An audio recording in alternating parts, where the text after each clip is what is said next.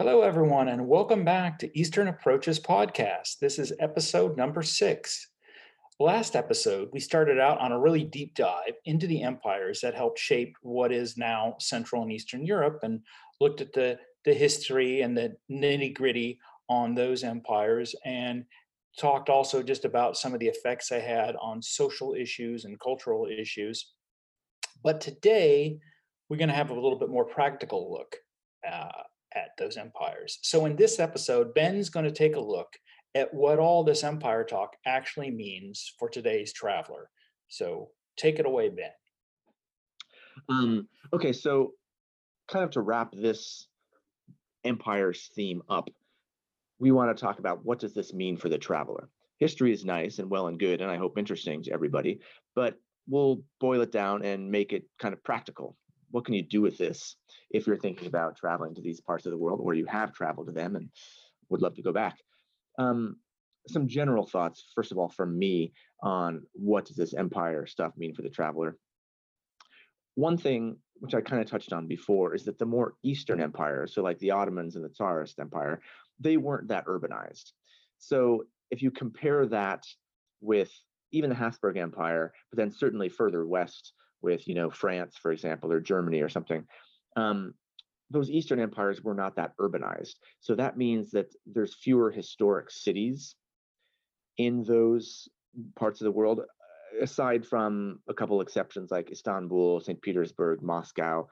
Generally speaking, the there's not so many cute small towns uh, in these Eastern bits. You know, they're not as prosperous as you might think of in France or the Netherlands or Belgium, where you have really we had really dense urban societies, or even southern England, um, really dense urban societies, even into the kind of early Middle Ages, northern Italy too.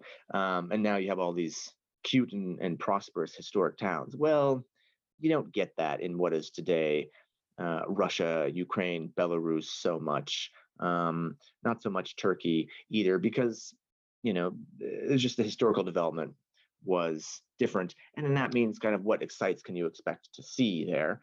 Again, not always the small, cute, prosperous little towns, um, and only a few really big uh, historic cities. But of course, there's still plenty to see, as we'll talk about.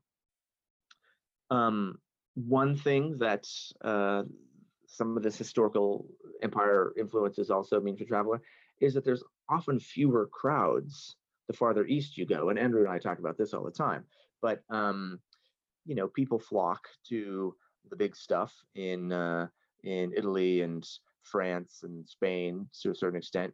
Um, but, you know, you can see amazing imperial capitals in Saint Petersburg or Moscow, where, you know, it's not quite as thronged, for example, as say the Vatican Museums in Rome. I mean, you know, the, the Hermitage is pretty busy, but it's maybe not as crazy making as uh, the Vatican Museums in Rome. Um, so maybe fewer crowds overall, but there's also fewer international tourists, especially when you get outside of the capitals. And this is one of the things, which again, I, a common theme from us, but that I always, um, one reason why I love and recommend the, this part of the world for travel is that, um, you know, you will head into some town or some village, um, which is probably lovely, interesting um, stuff to see. And you're not going to hear a bunch of other American, Canadian, Australian, British accents, right? Like if there's tourists, they might be more local tourists, or they might be regional tourists, right? Like people from around the Balkans going to each other's countries. And I think that's just a huge, huge bonus that, um, you know, you're you're getting to places often, um, the further east you go in some of these more Eastern empires, where like the tourism, international tourism is still just not at the level as it is the further west you go. And to me, that is in many ways a plus. Yeah, it's it's like you have the, the whole place to yourself. Um, with with, um, with the, the caveat that um, most of these places, as I, we've discussed before, is English is is really good. I mean, I think the further the further east or central you go, um, uh, especially from like Mediterranean countries, um, there's going to be, it's going to be, it's still going to be easy, even if there's not lots of American or English-speaking tourists there. So um, you you you get the you get the convenience of, like, okay, it's not a struggle to communicate or to buy things or whatever, and there's less tourists there. So a lot of the times, you know, you're not you're the prices you're paying are really good value. And also, I think because there's because there's not as many tourists, uh, then you're looked at differently. Mm-hmm. Um, and you're valued more by by the locals, and it's easier to make some connections with locals as well, because it's not like they're inundated with thousands and thousands and thousands of people just kind of sleepwalking through their cities, taking photos for two hours before they go on the bus to the next place. So I think you get a better experience, and I think you're always valued higher as as a tourist by the locals there than you than you are if you're like, okay, you're the millionth person to come to Venice today, and if you mm. don't like it, who gives a shit, because there's a million other people coming coming the next day. So there's, you know, and I could understand there's there's not a, so much incentive when you're living in these Western countries with mass tourism to maybe to really care. So I always feel like you get a you get a you get a better like shake at kind of meeting local people there, and I think you, you're you're appreciated more. Mm, absolutely. I mean, yeah, you you totally hit the nail on the head there. Like, um, not only is there our our travelers, I feel like, to some of the these Eastern destinations in particular, maybe they're there more intentionally. Like, they know what they're seeing. In contrast, perhaps, to some of the big coach bus tours, you know, in in Western Europe, where like, what town are we in? I don't know, but there's a statue I'm going to take a picture of, right? Like, so I think there's a kind of different mindset um, that people have who come to some of these more Eastern places, which I think is great. Um, yeah, like the yeah, you're right. Like the quality of of tourist, whether it's American mm-hmm. or Australian or wherever it's from, is probably on a higher level. Like they mm-hmm. they know more, because otherwise, you know, they might have just skipped these places, but they they were more interested in seeing something different, and perhaps they they're more interested in in history, um, and also they just don't want to be in the same places where everyone else is at. So uh, I think you do have a a, a smarter uh, clientele there. Yeah, and to boil it down for everybody listening, what we're saying is, people who go farther east are just a better class of people. Well, duh. I mean, duh. um, One thing I was also going to say, though, um, Andrew, kind of based on what you said, is on the language stuff. One, there's an interesting um, connection there also to the historical legacies of these empires, in that, yeah, English is definitely um, very useful wherever you're going to go. But, man, if you've got Russian anywhere that was part of the Tsarist Empire in particular, not necessarily the Soviet Empire, but anywhere there, the once belonged to the Russian Empire, Russian might help you more than English, some of those places. Um, so that thing, that helps. And then even places with that belong to the Ottoman Empire, particularly interior Turkey, I've often found like English, yeah, that's, it's still good to have, but that don't necessarily expect people to get very far with you with English. Um, some of the kind of interior empire parts, I guess I would say. I think German would be also would be good mm-hmm. anywhere, but just on the big, just the simple fact that Germans travel everywhere, and they have mm-hmm. always traveled. They've traveled longer in these countries than, let's say, English speaking people have. So that seems to be like the, you know, and let's say in Southeast Europe, you've got so many Yugoslavs who went to Germany to work. Mm. So German is, you could always find German menu. You could always, someone could, if, if someone in any of these countries, if they don't speak English, usually um, I would say German would be, would be the next best, best thing mm-hmm. uh, other than probably, you know, maybe Bal- Baltics and obviously mm. Russian speaking countries, even places like Poland. Um, you know, you've always got issues like, hey, you know, do they mm-hmm. speak Russian? Do they, and then do they want to speak Russian? Yeah. Uh, so, but uh, I think, I think there's a, I think we need to interview uh, some Germans at some point, because they are like, they travel, you know, like no matter where you go, you're like, oh yeah, just some more German motorcyclist mm-hmm. guys, you know, doing some like, you know, five week uh, trip around Eastern Europe on their bikes or whatever. So, uh, yeah. Well, I, I asked a German friend about that thing one time, like, geez, why, why do Germans just travel so much? And her response, note, this is a joke made by a German, okay, so don't put this one on me. She said, if you lived in Germany, Ben, wouldn't you want to get out too? Okay, that's just just a joke, people. I love Germany. But anyway, um, okay, so on the some other thoughts on what does this mean for the traveler? Um, okay, so some of these Eastern empires might not have, say, the Roman Colosseum, for example, or I don't know what, um, you know, Windsor Castle or some of these famous kind of monuments. But I'll tell you what, there are some fantastic Roman ruins over a lot of this part of the, the world where the Roman Empire, uh, especially the Western Roman Empire, once held sway. And it doesn't need to be the Colosseum, um, because there you can find interesting, barely visited, incredibly well-preserved, like uh, ruins of villas, like and Roman mosaics, like Roman country houses with their mosaic floor still intact, or just temples, which nobody hardly goes to anymore, um, but they're still there in some way and just a great archaeological site. So there's so much to explore that's not just like the big headline stuff of, say, the Colosseum and Roman ruins, or just the other, you know, calendar image photos, say, Western Europe. There's so many kind of uh, more, I don't know what, micro level, incredible uh, aspects of the heritage of the Roman Empire that are totally worth seeing, and you don't have to share them with busloads of other people. Oh yeah, there's the, you, you, you kind of, when you start, the more you start scratching there, you're like, oh, wow, look at this, this collection of, of uh, Roman ruins or whatever. Like, mm-hmm. okay, it, you might actually get to walk around it and touch it even more. Mm-hmm. So, you know, it's like, I think it's definitely with castles, like any castles or fortresses, like, yeah. hey, explore your own, like, like don't fall. There's like no guardrail there. And if you fall mm-hmm. off the ledge, you know, like, you know, we're, you, you know, someone sells to pay to, for your funeral because we're not paying for it. Right.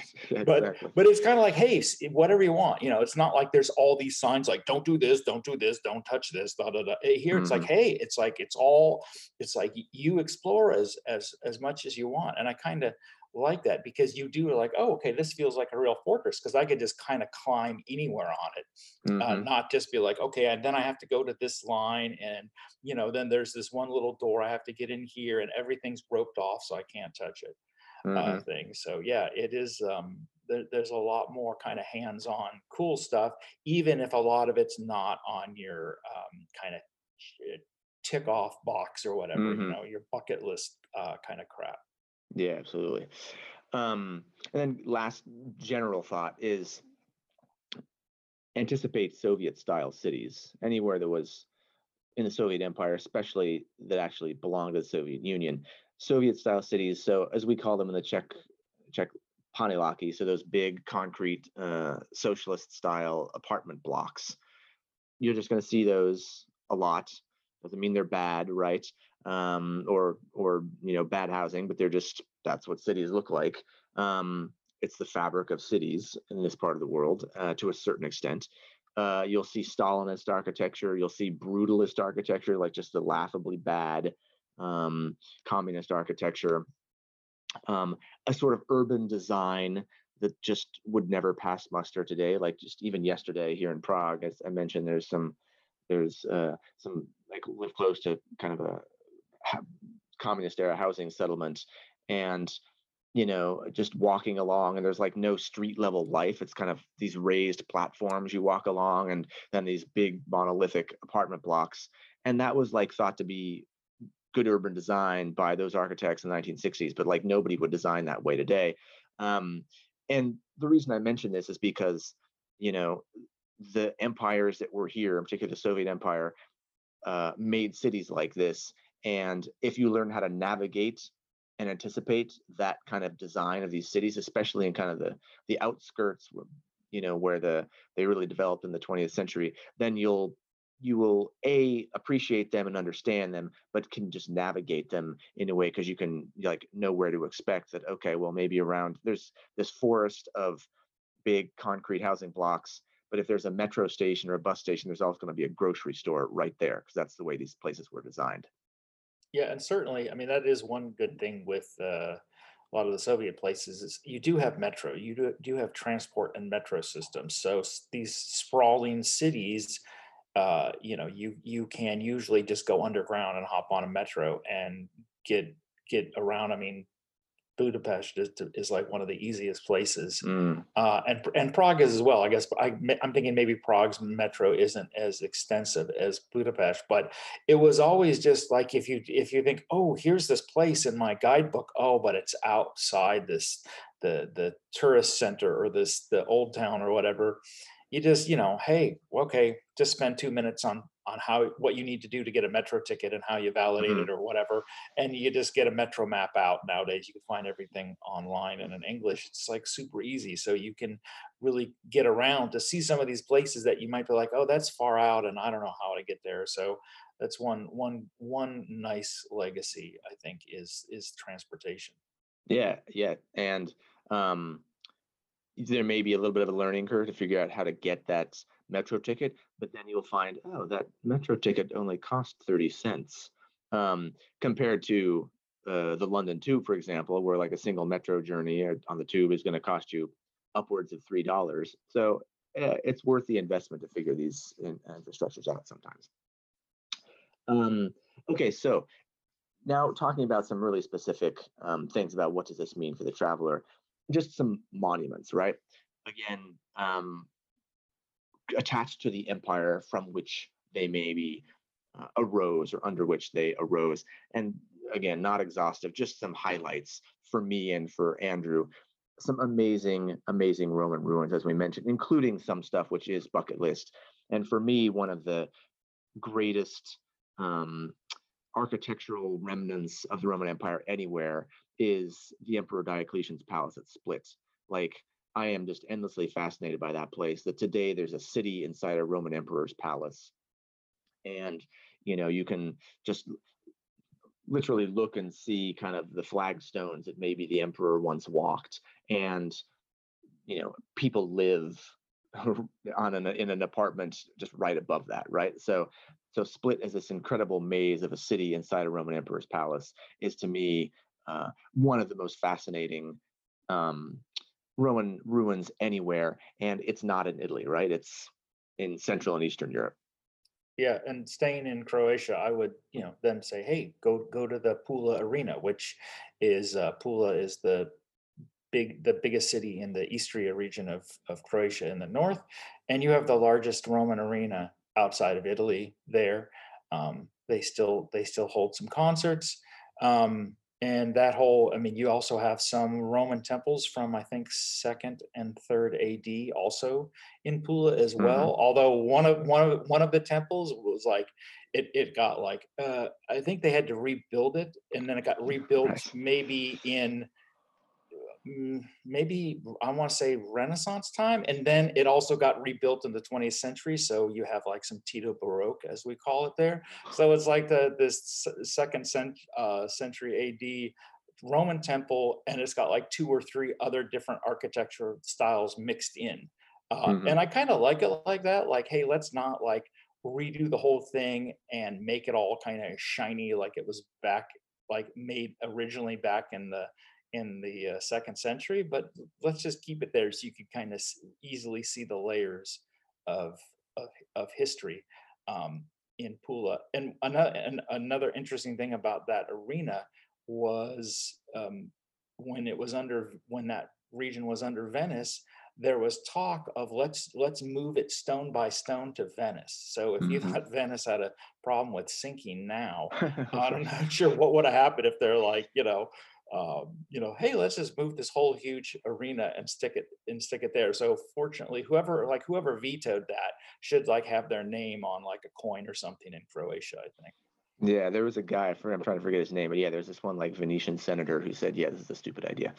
Um, okay, so other other Roman Empire monuments, um, but the Eastern Roman Empire, so Byzantine. So there's not as much like Byzantine stuff around as kind of the Western Roman Empire. But of course, the Hagia Sophia in Istanbul uh, and some various other like Byzantine churches in Istanbul are there. And, you know, Hagia Sophia, uh, you've got to go see it. That is a total bucket list to me, like, that's the place you have to see before you die. And the fact, you know, I was just there a few years ago for the first time, finally made it. And the fact that still sticks with me is that for about a thousand years, uh, f- you know, five hundred-ish when it was first built until fifteen hundred-ish, I guess, the Hagia Sophia was the largest building in the world for a thousand years. And that is a legacy of the Byzantine Empire. So pretty amazing. Um, though there's some other stuff too, like I love Byzantine mosaics, and Ravenna, which is actually in Italy, is one of the best places for Byzantine mosaics. But there's um, some Byzantine mosaics actually pretty close to you, right, Andrew? Yeah, uh, down in Poreč in Croatia, which is once again like a, in this uh, Istrian uh, peninsula, there's a uh, Euphrasian basilica from fifth century, and there's some great golden uh, mosaics there, um, and some other pieces to the complex that I think are third and fourth century. So, um, yeah, I haven't been to I haven't been to Ravenna uh, and mm. seen those mo- mosaics, but I just looking at it, I think it's it, it, it's. I think in the same ballpark as what mm-hmm. Poreč has, or Poreč is in the same ballpark as as what Ravenna has. So yeah, I think you're right. There isn't as much easily noticeable Byzantine um, sites uh, other than, of course, obviously what you're going to see in Istanbul and parts of Turkey. Mm-hmm. In terms of the Ottoman Empire, um, there's lots of impressive stuff. A lot of it is mosques. So there's just classic Ottoman style mosques, but some of them are really amazing and huge, not just the ones in Istanbul, though those are incredibly impressive, but you know, Edirne in um, in Turkey, which is just kind of across the border from Bulgaria, so firmly on the European continent, has one of the most amazing Ottoman mosques anywhere. Besides uh, Ottoman mosques big and small, there's all kinds of other aspects of uh, Ottoman monuments. One of the most beautiful is, of course, the Ottoman Bridge in Mostar in, in Bosnia and Herzegovina, specifically over the Neretva River. I think one of the most beautiful uh, bridges in the world, and is a really like total um, like trademark, I guess, for some of the grace and um, uh, precision of Ottoman engineering.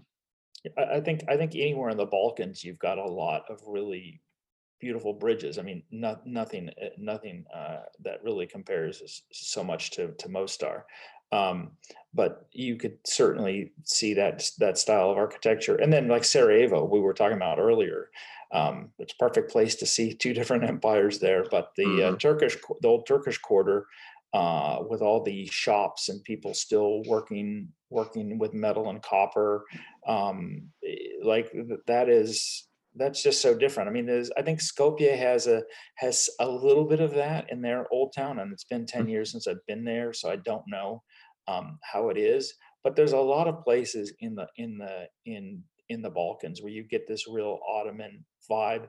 And I kind of, I, I have to say, like, when I went to Istanbul the first time about seven years ago, I had more of like, okay, I know all the Ottomans from from the Balkans, and I was expecting kind of more of that there, and it and it wasn't, and I was, you know, in some reg- regards, just kind of disappointed because like, oh, okay, yeah, maybe sometimes, you know, you you you don't need to be in the epicenter or the capital of that empire, but you need to be outside of it to see their influences more. Yeah, interesting. Yeah, I mean, I, I agree on on like Skopje has a nice Ottoman quarter, and and, uh, and a number of other, you can find that in a number of other towns in the Balkans, like in, in Kosovo, for example. Prizren is another like very Ottoman kind of feeling town. So um, a lot of a lot of ways to kind of connect to that empire's heritage. Um, Venice, so. Keep your eyes open anywhere in the Eastern Mediterranean for that winged lion of Saint Mark. So the, the symbol of Venice. And I guarantee you, you will see that winged lion stamped in all kinds of places you might not be expecting, because these Venice was all over the place in the Eastern Mediterranean. And when you recognize that winged lion, you'll say, aha, this was Venice.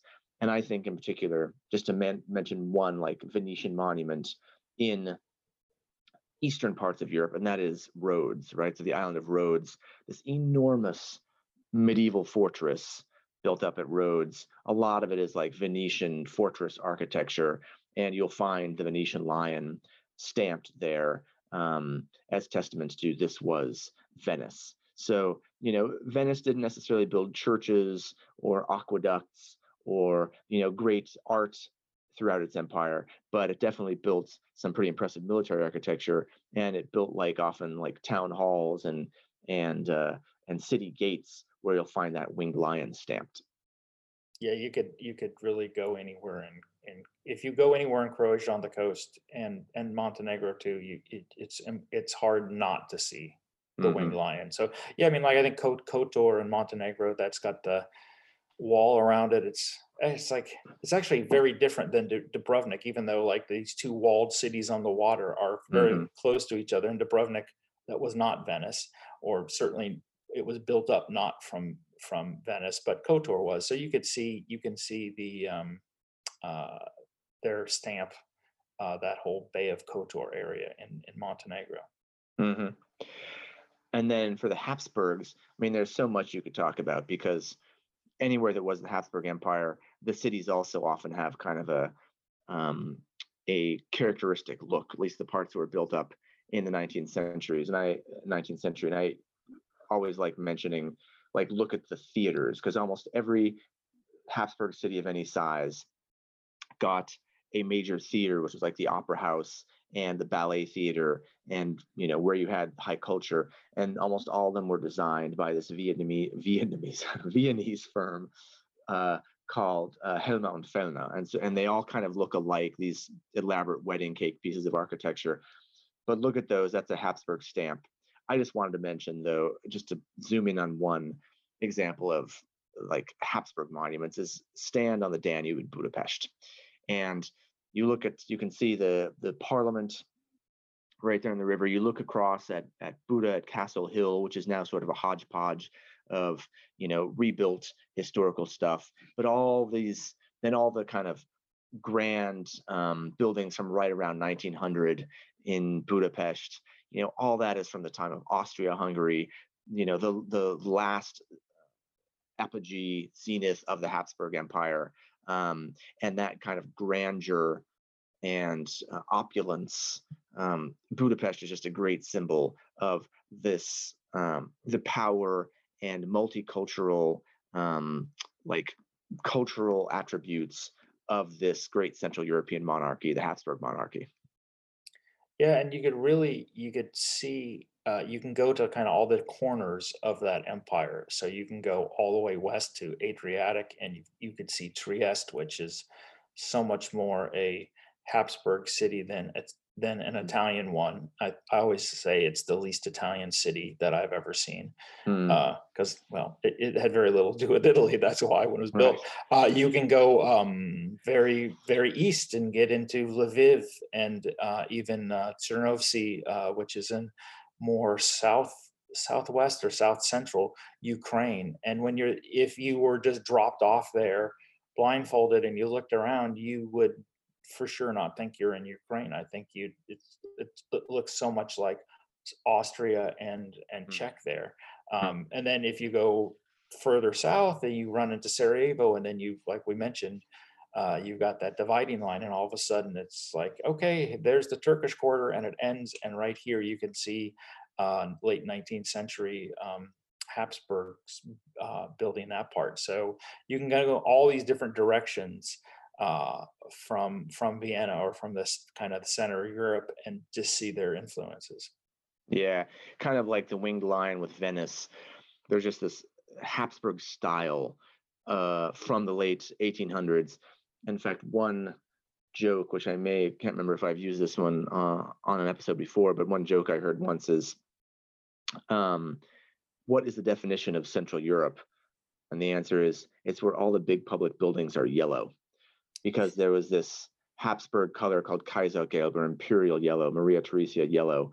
And just like Andrew's saying, you can go to the far-flung corners of what was once the Habsburg monarchy, and you're just going to see this kind of style. And I bet you that, like, the big buildings, like the post office building, or maybe the train station, or, you know, like the city hall or something, it's going to be painted yellow because that was the color of big public buildings in Habsburg monarchy.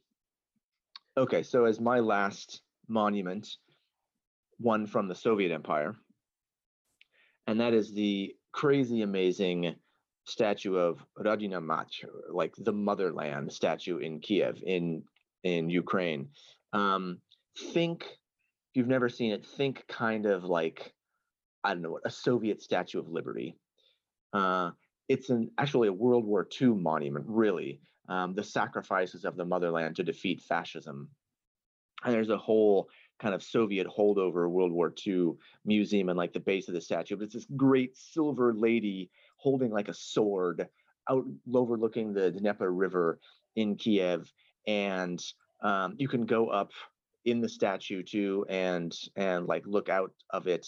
Um, it really is like, I don't know how it compares size-wise to the Statue of Liberty, but that's kind of the feel, just this huge metal lady, uh, metal communist lady in this case. And that is absolutely a, a monument from a vanished empire, like all these other ones, because it it does acknowledge, you know, the Soviet Union's important role in defeating Hitler, um, but then kind of the aesthetics uh, and symbolism of that statue are just as if it might be, you know, uh, Pula's amphitheater or something. It's just a, a, a reflection of a time that has vanished, and that I found pretty fascinating.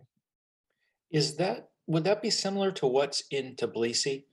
Um, because they've got this, mm. they've got this similar, they've got the statue of the woman holding the sword, and she's also mm. holding out, I want to say, some food, or is she holding out some water, uh, like water, like kind of like we were, we like we will help you, but we also have the sword. And I don't know if that if that was a Soviet thing or if that was there beforehand. Yeah, I think that one in Tbilisi is is not a Soviet monument, or anyway, it's certainly a different like purpose to that monument. And the one in Kiev is bigger too, is my recollection. Oh, okay. Yeah, so. Pretty impressive though, um, and uh, yeah, and like I said, uh, uh, vanished age. Um, okay, so that's some monuments. Another topic for like, what do these empires mean for the traveler though, is just getting around. Like there's actually influences from these empires on what it's like traveling in these parts of the world based on like infrastructure. To boil it down, the farther west you are, the better train connections are going to be, because the Habsburgs built up the rail network much better than certainly the Ottomans, because the Ottomans didn't do very much of anything. And but then even like the Tsarist Empire, yeah, there's trains, um, but it's much denser and generally speaking much better anywhere that was Habsburg. Better roads typically too. Um, and Andrew, I knew you were you've had experience like with trains in the Balkans and that kind of stuff. Yeah, uh, yeah. In the Balkans, it's uh, yeah, because the Ottomans, I don't, I don't know what, I don't think they built much at all. But some places like the Balkans, it's part, it's also the terrain and geography, because it's mm. just it's it's it's hard to build. So it, you know, central Central Europe, if you think most of the places of the Habsburgs, it's m- relatively flat. I mean, you might have mountain ranges you go through, but the terrain in general is is a bit more flat than in the Balkans. So. Um, I think some of it is is the Habsburgs obviously were not in the Balkans very long, mm-hmm. uh, and the Ottomans didn't uh, do much with tra- uh, building up trains. And then you just have the actual terrain itself there uh, that kind of plays into the fact that it's the infrastructure is not not so good. Mm-hmm. Yeah. Um... You know, one thing that I would love to do someday, so anybody who's listening, if you want to hire Andrew and me to be your guides, is to take a boat around what used to be the Venetian Empire, kind of charter your own boat, because to really see, to connect the old Venetian outposts, you'd need a boat, but that would be an amazing, amazing trip around the Adriatic and Eastern Mediterranean. Yeah, someday. Like Venice to Rhodes or something like that. Yeah, I mean, that would be super sexy. Um, one other thing I was just thinking about, though, in terms of like the legacy of these empires for getting around is in where the Roman Empire was, the Western Roman Empire, still a lot of the times, some of the main roads follow old Roman roads. Um, so if you wanted to, you could kind of dig into some of the history and find out, aha, this was the Via Ignatica or something like that, you know, one of these major Roman roads. And there's even places where you can actually go and see the actual Roman road itself. Like I know even right outside of Split uh, in the old Roman settlement, settlement of Solin, like you can see bits of the old Roman road. So, you know, the infrastructure of the past empire can actually become one of the monuments or one of the tourist attractions today. And not to keep going back to Istria, but Istria is a perfect example. If you, there's a, at the museum at the Pula Arena, there's a map of the Rome, the Roman mm-hmm. roads, all of Istria, Roman roads, and all the towns, all the settlements the Romans did.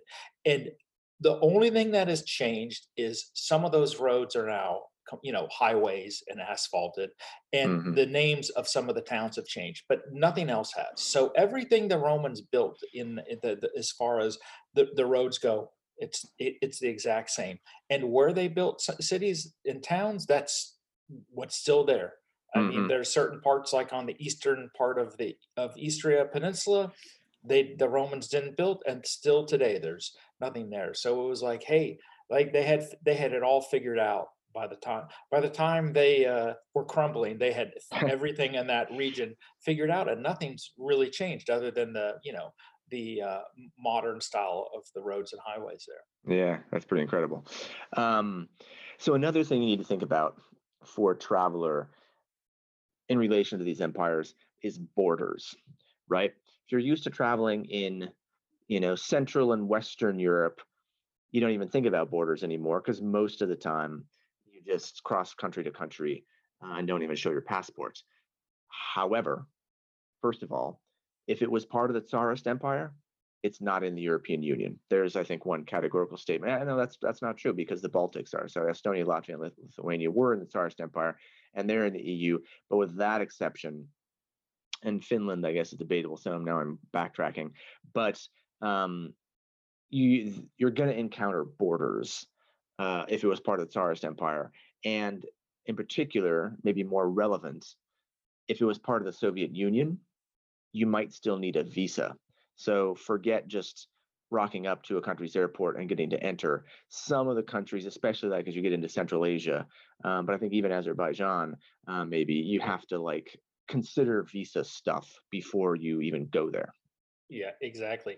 Although, I mean, I think it's They've they've streamlined it. So I had to get mm. a visa because I went into Azerbaijan by land. But if I flew into Baku, um, I, I, I think I could have got one on arrival. I'm not yeah. one hundred percent sure. And actually, um, not that too many people are going to Belarus right now, but um, I believe they, in the last three or four years, they, hey, you fly into Minsk, you get like a seventy-two hour Hmm. you know, like stay for free or something like that, or you get the seventy-two hour visa uh, if you, you know, like upon arrival. Um, but yes, in general, yeah, you've got more more visas to deal with, or just more border checks, because, as you said, I think other than other than F- Finland and Baltics, then everything else that was part of the Soviet Empire is not at all in Schengen.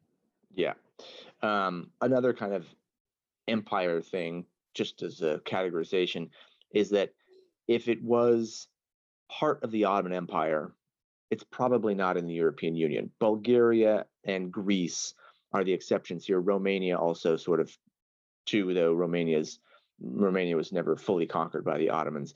But, um, you know, that's a simple thing to mention, but it actually tells you something about the history, is that like there's still, because of that old imperial dividing line, that's still kind of a dividing line in some ways. And it even points to the fact that it's actually in some ways kind of weird that Bulgaria and Romania are in the European Union, because they, you know, a lot of people said they weren't ready to join when they did join. Um, but, you know, uh, that that civilizational line is in some ways still intact.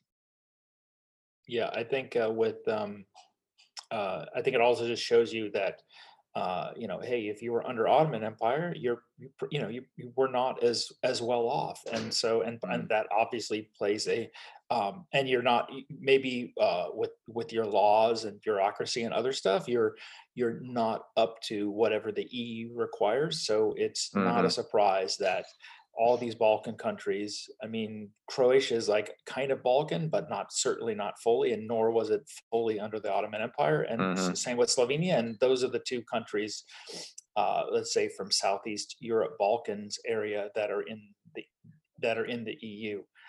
It, and as you mentioned, Greece and Bulgaria. And with Bulgaria and Romania, it was definitely, I think people questioned at the time if they were if they were ready. And I think if if it was if they were going to get voted in today, um, if they were at the same stage they were in two thousand six, they for sure would have not gotten in. Mm, yeah, yeah, it would have been uh, it would have been controversial. I think getting them in today is hugely controversial.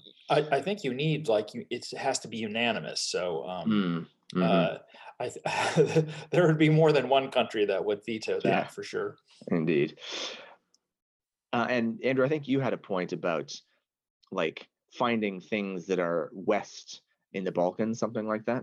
Oh yeah, yeah, yeah. So yeah, one thing that's kind of interesting is sometimes you can go more east ge- geographically speaking and find more Western things, as I mentioned, with some of these cities in U- in Ukraine, like Chernivtsi and uh, Lviv, uh, those are, you know, like I said, you could you could think you're, you could fool yourself into thinking you're in, in Czech Republic or maybe even Hungary or or Austria, because even though they're quite east, they they they're more Habsburgian, and then you can go far less east, more just south, and then you're in the in the Balkans, and then you find things that are far more Eastern, just with, with, with mosques and Ottoman architecture and things like that. So um, it doesn't necessarily, you know, it, it doesn't always correlate to the actual geography, because you can you can have these Western Western uh, feeling places east and more Eastern feeling places mm. not really not so far east, but more just south. Yeah, interesting. Um, A, a last kind of category for me in terms of thinking about the influence of these empires on travel today is the question of, can you even go there, right? Um, one unfortunate thing is that there's some places with interesting Roman ruins that are now inaccessible, like Libya, say, or Syria, because of the kind of conflict situation in those places. You know, those both those places were actually part of both the Ottoman and the uh, Roman empires, um, and I'm sure have monuments from interesting places to see from both imperial pasts. But you know, uh, nobody should really be traveling for pleasure to Libya or Syria right now, unfortunately. Um, another thing I was thinking about in terms of this, can you even go there? Is there's places on the edges of what was once the Tsarist and Soviet empires, what I think Russians would call like the near abroad, where there's still trouble, where frankly, I mean, Vladimir Putin's regime often creates trouble. Things like Eastern Ukraine, which is, you know, a frozen conflict, these little bits of debatably Georgia, like Abkhazia and Ossetia, frozen conflict, the bit of Moldova called, or next to Moldova called Transnistria, wants to be its own country. Um, These are places which, I mean, Abkhazia and Ossetia, I know, have amazing landscapes. They might not be high on your travel list, but um, they are places that it's very difficult to go anyway, in part because they are on these edges of empires and they're like still unstable and still kind of conflictual um, for various geopolitical reason, reasons today. Yeah, and and some of them you you know you can only get in from one side, you know, mm-hmm. or like if you went to Abkhazia, you could go from Georgia, but you certainly couldn't go back. So then you're like, okay, well, then I'm going to need a Russian visa, because the only way the only uh, way out is just going into Russia proper and getting getting out that way. And a lot of these little autonomous regions, they're not even they're not even they're not even recognized by Russia. You know, it's like, because if you think about it, you know, it's like, yeah, if you're Russia, you're like, well, yeah, it's great if South Ossetia is not part of Georgia, but we don't actually want them in our own country. It's just good for us, you know, to have this conflict and to have this maybe buffer zone with Georgia. But like, what would like what would Russia get out of having, hey, now we have now we have a new oblast or whatever, South mm-hmm. Ossetia, like we don't we don't want that. So then they're just kind of no man's land, and then you have the whole area that's being fought over in the last few weeks, mm-hmm. Armenia and and and Azerbaijan, and that's also this, you know, no man's land that got, you know, that got probably further messed up by the whole Soviet Empire. I mean, that's probably one of the main reasons why there's a conflict there. Um, and uh, yeah, but it's like it's it's it, but it's not like Armenia is like, oh, this is our this is part of Armenia. It's it's it's it's not. So it's. It's, I mean, it's a decent chunk of land, and it's not part of any country. Mm. Yeah, complicated. And I was thinking about Crimea too, right? Like the Crimea is a place that, you know, I would love to go visit, and I think there's a fair bit to see there. Interestingly, a place that was also on the edges of empire, since that was at least connected to the Ottoman Empire in one way or another for a while. And there's a, an indigenous Muslim population there, but you know, it's been annexed by Russia, which is not acknowledged by most countries in the world, at least as of the time we're talking. And I don't know how difficult it is for foreign travelers to get into Crimea, but that's that's one of these post-imperial places of instability that uh, is probably off the travel list for a, a good long while, unfortunately. Yeah, you can. I think you can go there if you have a Russian visa. The problem mm-hmm. is, then you'd have to go ex- go back the way you came, because mm-hmm. Ukraine would not let you in. You couldn't go into Ukraine if you've been into um, mm-hmm. Crimea, just like um, this um, Nagorno-Karabakh um, yeah. region that's getting fought over. If if I if I if I went there uh, before I went into Azerbaijan, I mean, I had to answer questions, and I was like, no, I didn't go there, and I didn't. But you know, if you went into the, if you went into that disputed region, then you could not get let into Azerbaijan. You would, you, they just wouldn't let you in, and that's the way it is with um, Crimea and Ukraine. So I think for a future episode, I will talk about my travels in Crimea, um, mm, okay, because that was definitely one one of the most interesting areas or regions that I'd ever been in, and I was extremely looking forward to, to a second visit. Uh, when I moved to Europe, and uh, I, I think two months before I moved to Europe is when I got annexed, and that was like, well, there goes my summer travel plans. Right. Um, but it, it it is amazing, and I don't know if it, if it'll ever be, it, you'll ever be able to travel in it again. But I'd love to talk about it sometime, because you really see a lot of different empires and cultures in in, hmm. in a small area there. So yeah, I'd love to hear about that. I haven't heard I haven't heard your Crimea, Crimea stories, and I would love to hear about those. And actually, another example that just I just thought of is uh, where can you go and where can you not go, or, and just ease of travel, and it also connects to empires and kind of geopolitics of today and the past.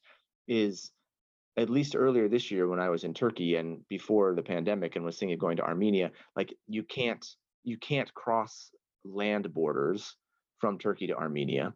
And you can't even fly from Turkey to Armenia. At least there were no flights when I was looking early in the year, because of like historic bad blood uh, between Turkey and Armenia, both once ruled by the Ottoman Empire, but of course the Armenian genocide in the early part of the twentieth century, um, it, you know, terrible historic occurrence that uh, still today makes travel between those two countries effectively impossible.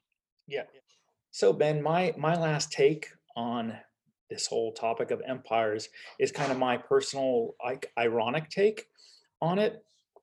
Uh, as a as a traveler, and where I run tours and what I'm interested in, for sure the three the three empires that I'm you know most interested in and traveled mostly in would be Soviet Empire, Ottoman Empire, and Habsburgs.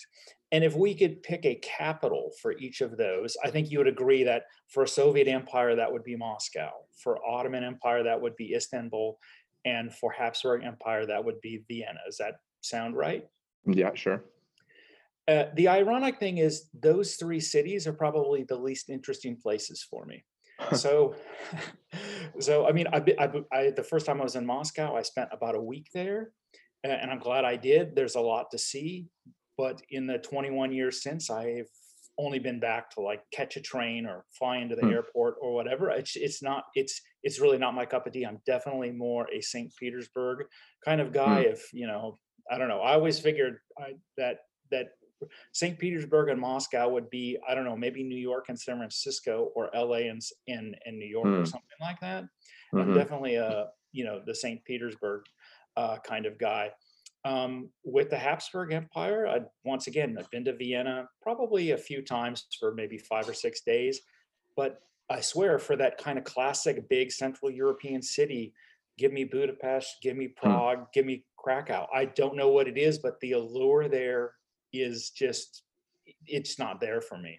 Interesting. Um, and um, and for, for Istanbul, uh, I guess I spent so much time in all these Ottoman uh, territories, uh, you know, countries now in Europe, that when I got there, it was just so, it was so crowded.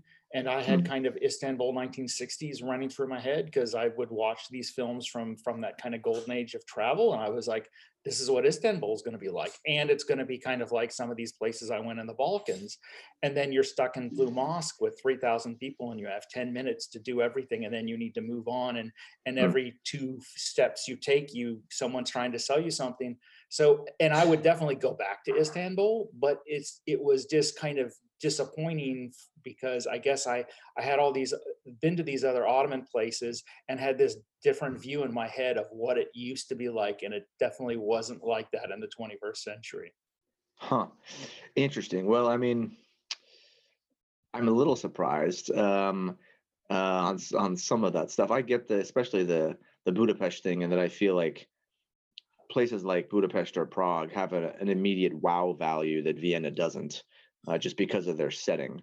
Um, the Istanbul one, yeah, it's a huge megalopolis, um, and it has some downsides, but man, I just feel like there's so much history there, and it's such a uh, amazing setting that, I don't know, maybe it's maybe it's like the magic is hard to get because it's so crowded, uh, and there's a lot of tourists and that kind of stuff. But for me, that's a place where it's it's definitely worth digging for the magic to find oh, it. Oh yeah, and I definitely would recommend all three of these places, and probably mm-hmm. Istanbul over uh, over the other three. And I want to go back and see more. I think it was this combination of like I'd been to all these Ottoman places, but never the home of the Ottomans, and, and mm-hmm. it, so I was like more.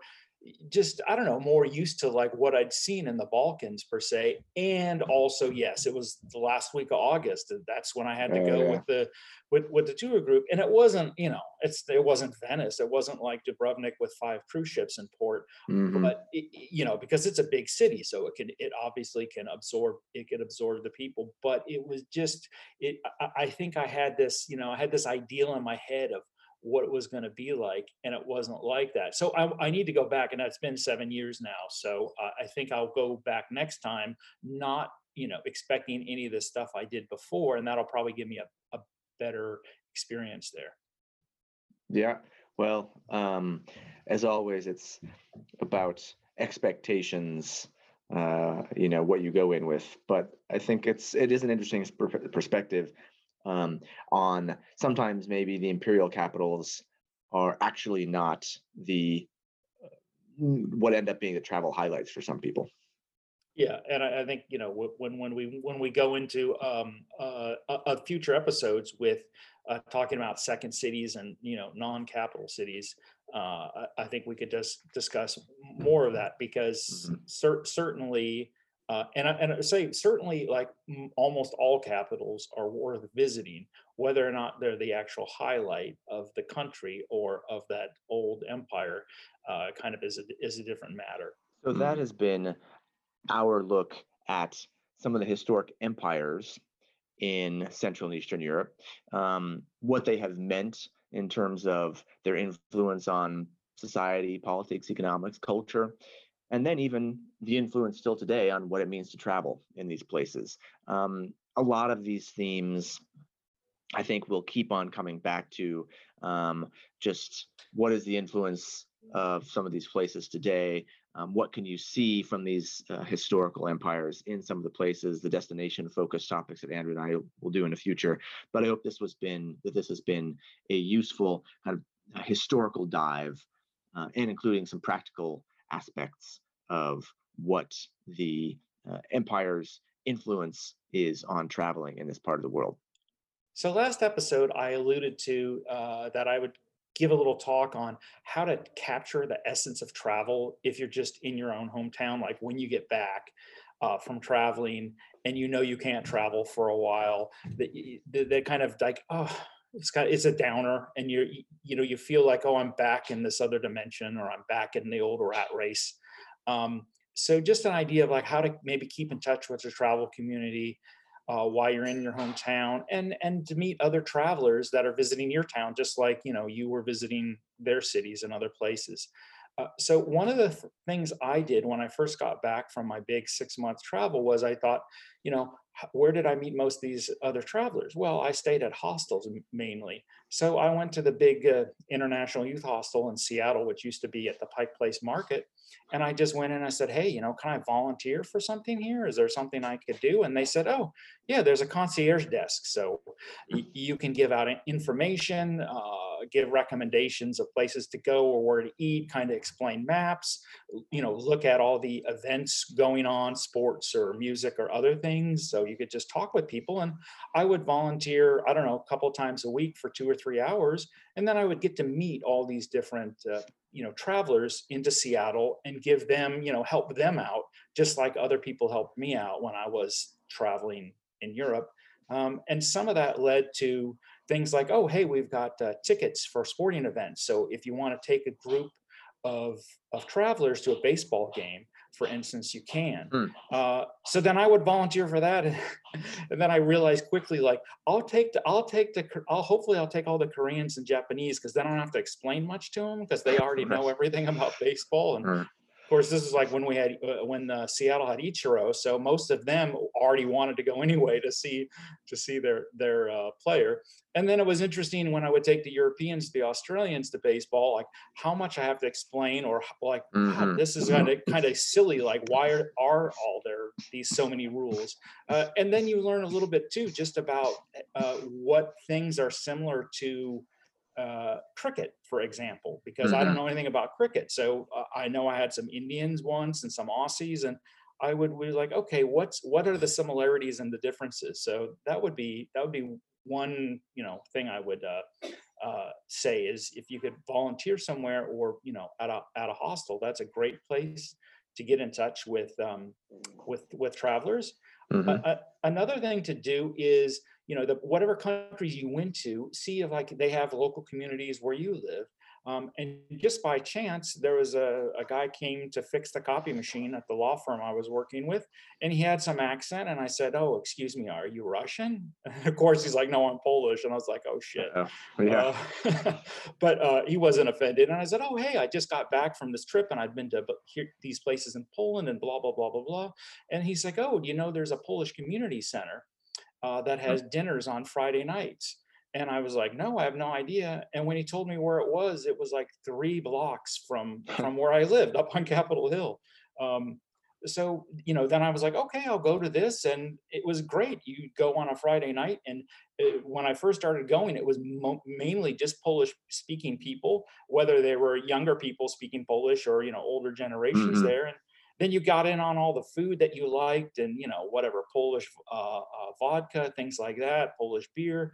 Uh, so that was like, like something, you know, of, of course it was right around the corner from me and I didn't know about it. So, you know, it was kind of nice to tap into the local community mm-hmm. uh, to get things like that. Um, and then the last thing I bring up is just all these different kind of arts, culture, food things that, that go on, like festivities um, or film fests or whatever.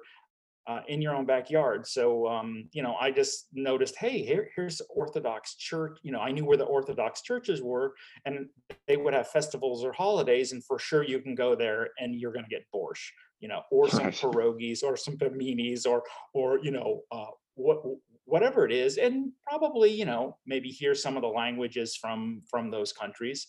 Um, or you go to the film festival, like I used to a lot. And it was like the more obscure and smaller the country the film came from, like the better the chance that you would for sure meet people, uh, whether they're, I mean, most of them, of course, are, you know, immigrants, you know, living now in, in the U S, but you would always, you know, hear them talking their language, because they're for sure going to go see that one film from their country that, you know, it's like every five years there's one film from like Kyrgyzstan.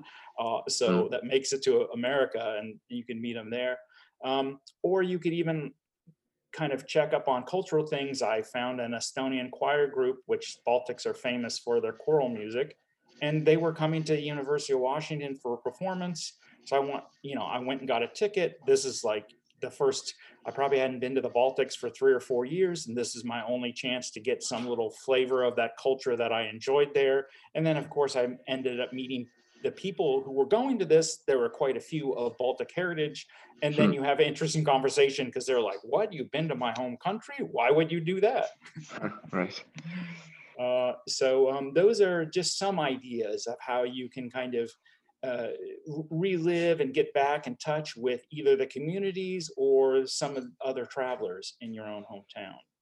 And I can add one too, which I will admit doesn't come from personal experience because I've never used it, but I have heard that it can be good, and that is couch surfing. So the website, I think it's couch surfing dot com. Um, people use it sometimes, you know, when they're just like looking for a free place to stay, uh, and it might not just be international travelers, but I've also heard that um, there's uh, like couch surfing meetups. And so, you know, they'll organize in, in any kind of town, uh, hey, you know, anybody who's in town right now want to meet up at X Y Z bar um, this evening for drinks or something like that. And I think especially in some of the more popular um, or destinations that see more travelers, especially from more likely to attract people from outside of the country, wherever, whichever country you're living in, that um, these couch surfing events might actually draw some people from far away. And so it's kind of another, potentially another good way to uh, meet travelers, even if you're staying home. I've also heard that sometimes couch surfing um, stuff can be a little sketchy if you're staying in somebody's home. Again, I, I haven't experienced it, but you know, I'm presumably the sketchy uh, uh, occasions are the minority. But if you know, if you've if you've if you have a strong opinion about couch surfing, you can uh, leave us a message on uh, Anchor and uh, and uh, give us a diatribe. Well, Ben, I think that wraps up this rather long episode, but you know, we had a lot to talk about on this one. Thanks for listening, everybody. Until next time.